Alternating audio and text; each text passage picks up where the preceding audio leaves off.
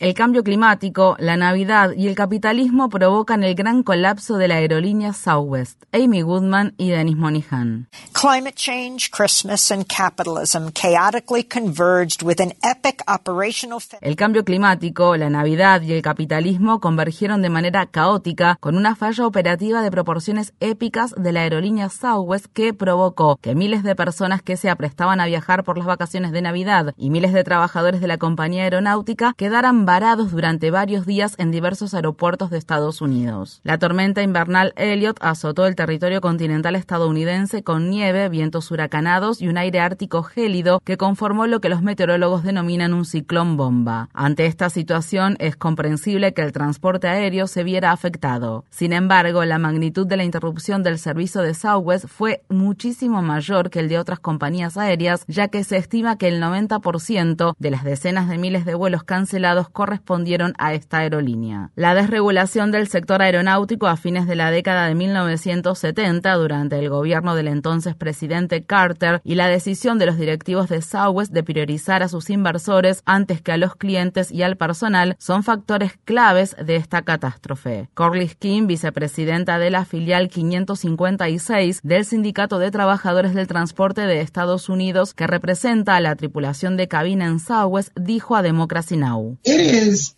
unconscionable to me that me parece inconcebible que estemos atravesando esta situación en 2022, cuando ya habíamos advertido junto con el sindicato de pilotos y otros sindicatos que nuestros problemas tecnológicos nos iban a llevar justamente a donde estamos hoy. Ya hemos visto esto antes. No es la primera vez que esto ocurre, pero es la primera vez que sucede en las vacaciones de Navidad y que afecta a tantas personas. El sindicato de King ha estado negociando un nuevo contrato colectivo con Southwest durante cuatro años. Una de las demandas de los trabajadores es que la aerolínea solucione las fallas tecnológicas que afectan de manera desproporcionada a los pasajeros y al personal aeronáutico de primera línea. Southwest utiliza un programa informático llamado Sky Solver desarrollado a principios de los años 2000 para subsanar las alteraciones en la programación de los vuelos y las tripulaciones mediante el traslado de aviones y personal por todo el país de la manera más rápida y eficiente posible. Como explicó Corliss King, la tormenta hizo colapsar el sistema obsoleto de Southwest. El sistema de gestión logística de las tripulaciones, que es el corazón operacional de nuestros equipos de vuelo, utiliza una tecnología que no es compatible con la aerolínea que somos en la actualidad. No hay suficientes asientos y las herramientas tecnológicas no se han adaptado lo suficiente para poder decir, bueno, en un día normal tenemos 500 tripulantes en el lugar equivocado, pero debido a una crisis ahora tenemos 1000 o 1500 tripulantes en el lugar equivocado. Esa tecnología tiene que poder adaptarse para hacer frente a una situación sin precedentes como esta, pero la tecnología actual no lo permite. En consecuencia, miles de auxiliares de vuelo y pilotos de Southwest quedaron varados y muchos tuvieron que pernoctar en las salas de espera de los aeropuertos. Southwest no tenía forma de unir las tripulaciones disponibles con los aviones estacionados en tierra, ya que carecía de la información básica de saber dónde se encontraban sus trabajadores. Mientras tanto, el personal de pista se vio obligado a trabajar horas extras bajo un frío glacial y algunos trabajadores sufrieron quemaduras por congelación. Decenas de miles de pasajeros han quedado varados durante varios días en los aeropuertos, muchos de ellos sin poder acceder a sus equipajes o a su medicación. La compañía aérea les comunicó a la mayoría de los pasajeros que no conseguirían un vuelo alternativo hasta dentro de varios días, alegando que la aerolínea tenía todos sus vuelos completos. Paul Hudson es presidente de Flyers Rights, una organización sin fines de lucro que lucha por los derechos de los pasajeros de aerolíneas en Estados Unidos. En conversación con Democracy Now, Hudson expresó.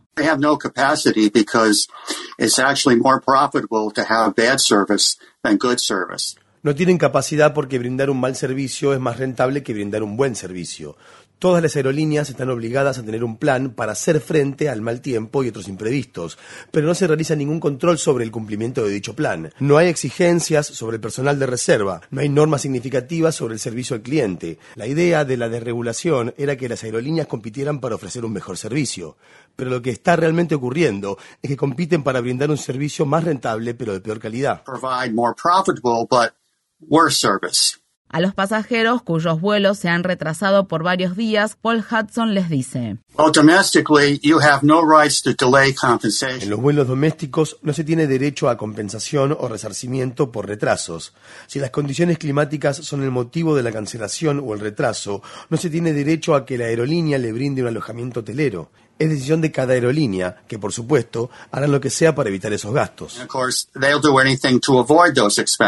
Aunque Southwest no ha invertido lo suficiente en su infraestructura informática y en mejorar su capacidad operativa, sí ha tratado bien a sus inversores. Según se informa, la aerolínea gastó 5.600 millones de dólares en recompra de acciones en los tres años previos a la pandemia de coronavirus. Asimismo, apenas unas semanas antes de la debacle navideña, la compañía anunció que sería la primera aerolínea línea estadounidense desde que comenzó la pandemia en proporcionar un dividendo en acciones. El secretario de Transporte de Estados Unidos, Pete Buttigieg, publicó este miércoles en Twitter. La aerolínea Southwest tiene que hacer todo lo que sea necesario para llevar a los pasajeros parados a sus destinos y mientras eso se concreta, debe cubrir sus gastos de alimentación, alojamiento y transporte terrestre. Seguiremos exigiéndoles que asuman sus responsabilidades. Compensar esos gastos es lo mínimo que debería hacer Southwest. Sin embargo, en el propio sitio web del Departamento de Transporte se establece que, textual, no existen leyes federales que exijan que las aerolíneas proporcionen a los pasajeros dinero u otro tipo de compensación cuando sus vuelos sufren retrasos. Mientras tanto, la emergencia climática empeora. Se estima que el transporte aéreo produce el 4% de las emisiones mundiales anuales de gases de efecto invernadero. Después de que los viajes aéreos descendieran de manera drástica en 2020 a causa de la pandemia, el transporte aéreo se ha recuperado y está en crecimiento. A menos que modifiquemos de manera radical nuestra forma de vida, incluida la manera de viajar, todos nos quedaremos varados, no en los aeropuertos, sino en este planeta, nuestro único planeta, cuya temperatura siga aumentando rápidamente.